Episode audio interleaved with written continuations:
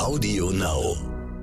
Die Kinder sind unser großer Schatz und deswegen ist es so wichtig, sie im Schulalltag gesünder aufzustellen.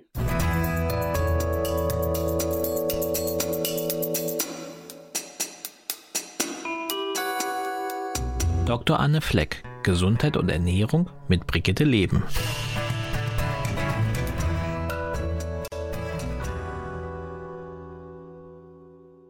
Die Ferien sind vorbei, die Schule startet wieder, heißt wieder mehr Stress, ungeregeltere Mahlzeiten und das ganze Familienleben muss sich jetzt wieder nach den Schulzeiten ausrichten. Das ist eine Herausforderung für Eltern und auch für die Kids und wir nehmen dieser Herausforderung heute die Spitzen. Und wir, das bin ich, Doktor Anne Fleck, Doc Fleck, mit dem Herz für die Vorsorgemedizin, die die Menschen am besten schon von Kindesbeinen an gesund erhält. Und Maike Dinklage, Redaktionsleiterin der Brigitte Leben und ähm, auch bei der Brigitte tätig. Und Brigitte Leben ist ein Heft mit Anne und bestellbar unter brigitte.de slash brigitte-leben. Ich glaube, es wird viele Eltern freuen, wenn wir einfach mal so einen Tag durchdeklinieren und ähm, am frühen Morgen anfangen. Was gehört für dich zu einem gesunden Frühstück für Schüler und Schülerinnen dazu? Also erstens mal ist in einem gesünderen Frühstück der Schlüssel gelegt, nicht nur, dass das Kind gesünder bleibt, sondern auch, ich sage ja immer, auch Schulnoten können besser werden, die Konzentrationsfähigkeit.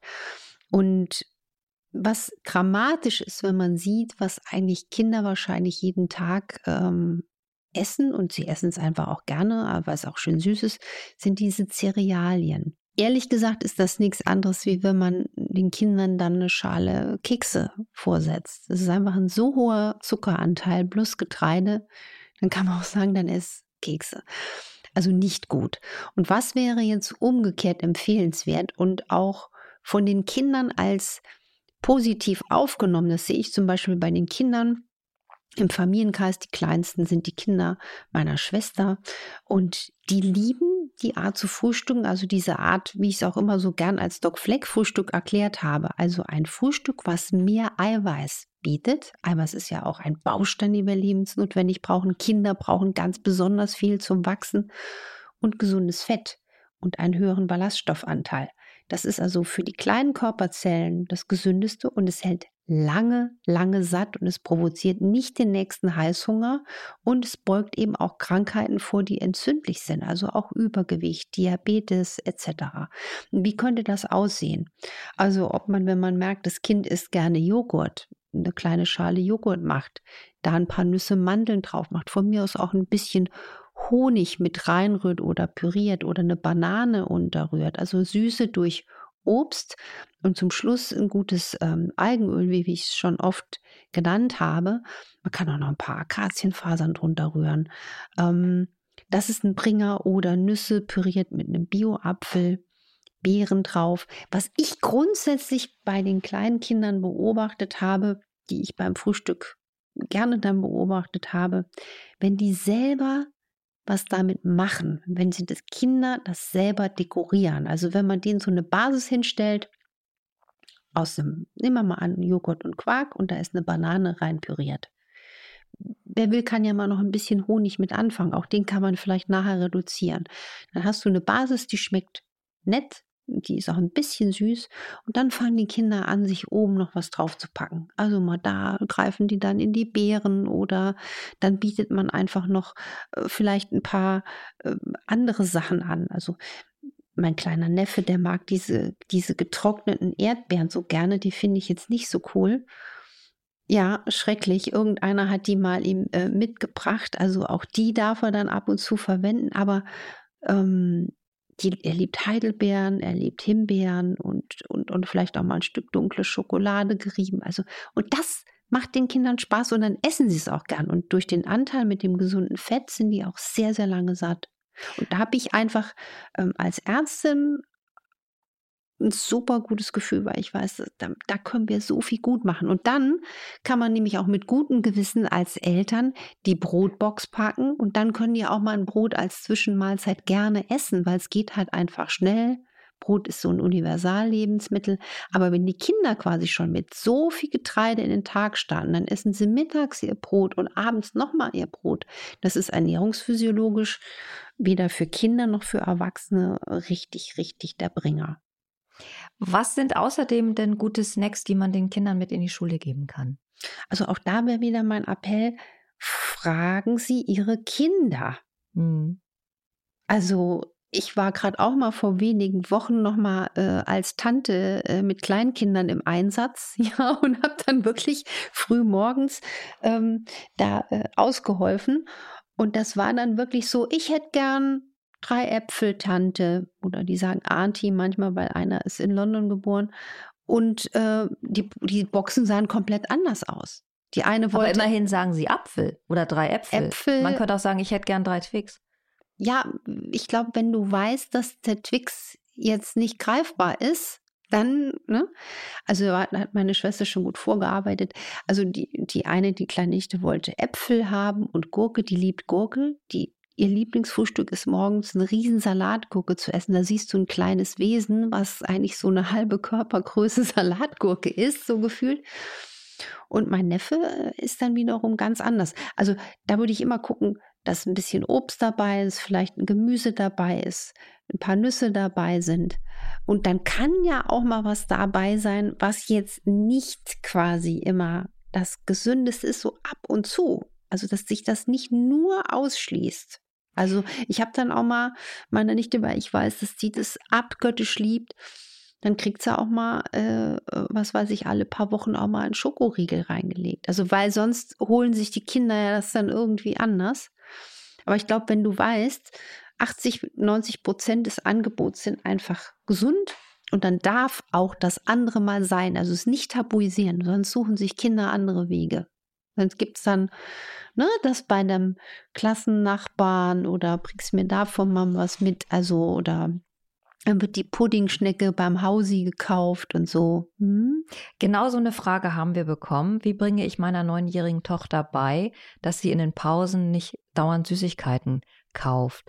Gibt es etwas Gesundes, das diesen Süßigkeitenanreiz auch ausgleichen kann? Also hier wäre mein Tipp, liebe Hörerin, für diese tolle Frage erstmal danke. Aber mein Tipp ist ganz klar, wenn man die Kinder schon beim Frühstück auf ein Frühstück setzt, was nicht zu stark kohlenhydratlastig ist, wird der Heißhunger in der Pause auf süß deutlich gemildert sein oder vielleicht gar nicht sein, weil die Kinder eine natürliche Sättigung haben und eine gute Versorgung mit Ballaststoff, mit Eiweiß und hochwertigem Omega drei Fett, also zum Beispiel Leinöl mit Zusatz von D H A, E P A und einem Zusatz noch von ein bisschen Weizenkeimöl. Es gibt sogar Algenöle, die haben sogar schon das Vitamin D drin. Ist natürlich für Kinder perfekt. Wenn du so eins hast, Leinöl, D H A, E P A mit Weizenkeimöl und Vitamin D, dann haben die gleichzeitig auch noch ihr Vitamin D mit dem Frühstück getankt.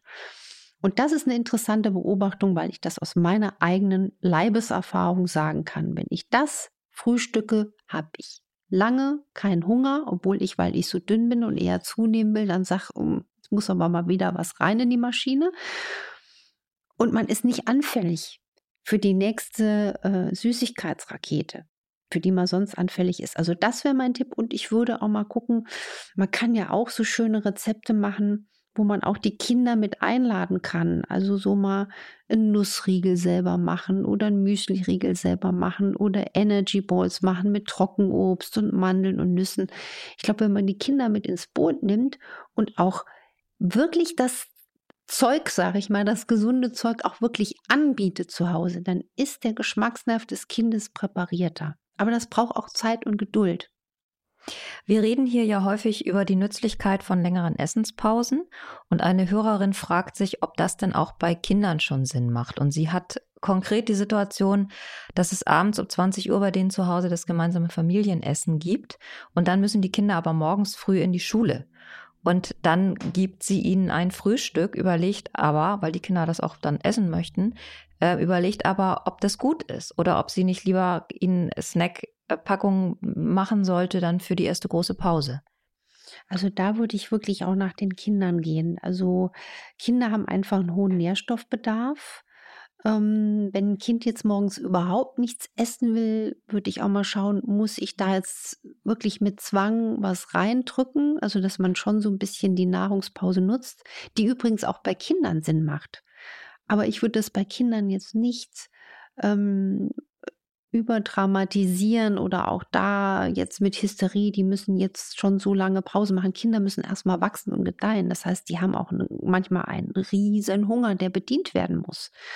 Und da sollte man auch auf die Intuition der Kinder mitvertrauen, dass deren kleiner Körper auch lernt, jetzt muss ich was tanken. Das heißt, wenn die Kinder morgens aufwachen und gesunden Hunger haben, dann würde ich sagen, super, jetzt kriegen die was, weil dann kommen die auch nicht so ein bisschen ausgehungert in die erste Schulpause und sind dann unter Umständen anfällig für was, was nicht so gesund ist oder nicht so auch ne, für den gesamten Körper und die Schulnote. So würde ich rangehen. Da stellt sich ja auch die Frage, ob es denn eine Ernährungsweise gibt, die auch nochmal die Konzentration fördert oder einfach die Leistungsfähigkeit der, der Kinder fördert. Ich stelle mir vor, wenn man mit so einem hochgepuschten Kohlenhydratfrühstück in die Schule kommt, ist man eher zappelig. Ja, natürlich. Da gibt es wahnsinnige Arbeiten zu. Es gab mal eine Arbeit, die habe ich für das Buch, für mein Fettbuch recherchiert. Da hat man Menschen im Gefängnis untersucht. Die kann man ja für Ernährungsstudien relativ gut untersuchen, weil die Abend sitzen ja fest, ja, und, und sind Abend, diesem, wer weiß ja. Diesem Essen ausgeliefert. Und sind dem Essen ausgeliefert und da kriegt jeder das und das musst du essen oder auch nicht. Und da hat sich auch gezeigt, dass vor allen Dingen Ernährung, die mit raffiniertem Weißmehl ist, minderwertigen Fetten, also Wurstwaren, das macht Leute agitiert, aggressiv.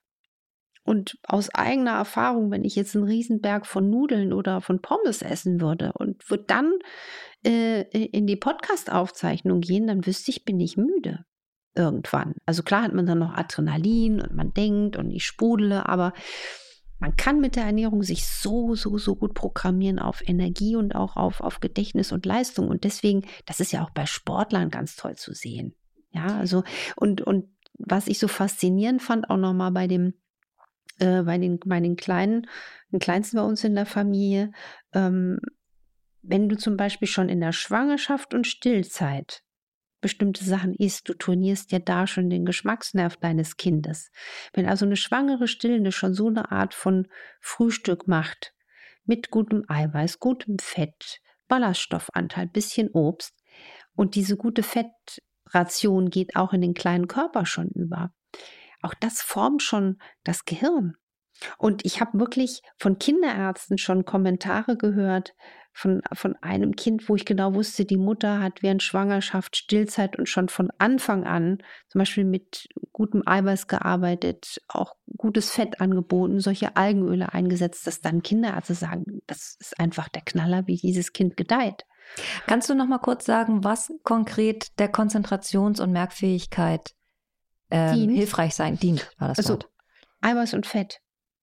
Eiweiß und Fett und wenig Zucker und Kohlenhydrate. Also ein gutes Algenöl in einem Frühstück, eine Handvoll Nüsse, eine Handvoll Mandeln, eine Handvoll Kerne. Also alles, was für Erwachsene gilt, gilt in diesem Zusammenhang für die Kinder. Auch für Kinder. Rohkost, genau so. Wenn sie es gut vertragen. Ne? Ein Apfel in kleinen Schnitzen. Aber was jetzt die Konzentration nicht so fördern würde, wäre ein Weißbrötchen mit einem zuckrigen Belag. Oder mit, mit minderwertiger äh, Wurstprodukten. Ne? Das ist einfach so. Und gerade vor allen Dingen, wenn man es jeden Tag isst. Also das ist, glaube ich, das Geheimnis. Jeden Tag, die Rituale sollten geprüft werden. Und nicht der Einfachheit halber immer das Gleiche auf den Tisch und in die, in die genau. Pausenbox. In die Pausenbox. Und die Kinder beim, beim Frühstück dekorieren lassen. Manchmal muss man gucken, dass vielleicht dann die Zeit nicht zu knapp wird, aber... Ähm, Aber das ist schön zu beobachten, wenn Kinder anfangen, einen Teller zu dekorieren. Was ich mir wünschen würde. Ich wünsche mir, dass diese Folge wahnsinnig inspirierend war und jetzt auch den Eltern den Alltag erleichtert, weil ich glaube, viele sind froh und auch happy, wenn sie wissen, wie sie ihre Kinder ein bisschen stärken können, weil gutes Essen und eine gute Schulbrotbox stärkt auch die Resilienz der Kinder. Und da brauchen wir im Moment auch ganz, ganz viel. Das stimmt. Und ähm, ich hoffe, dass sich das mitgeteilt hat in dieser Folge und dass jetzt unsere Hörerinnen und Hörer tatsächlich inspiriert sind, ihre Kinder ähm, auf eine gute Art und Weise in diese, in diese neue Schul wie sagt man? Jetzt Routine, aber spielerisch, ja. spielerisch mit Lässigkeit. Also lässig, spielerisch und undogmatisch. Ich glaube, das kommt auch bei den Kindern am besten an. Und am besten versucht man auch ein bisschen vorzuleben, also was man ist. Abonniert uns gern auf den Plattformen, die ihr alle kennt, und reicht eure Kritik durch an uns und eure Anmerkungen und Fragen. infoline at brigitte punkt de ist da euer Kanal. Nächste Woche ist wieder Wundertüten-Time und diesmal mit einer Special Edition. Macht was draus und viele Grüße an die Kinder.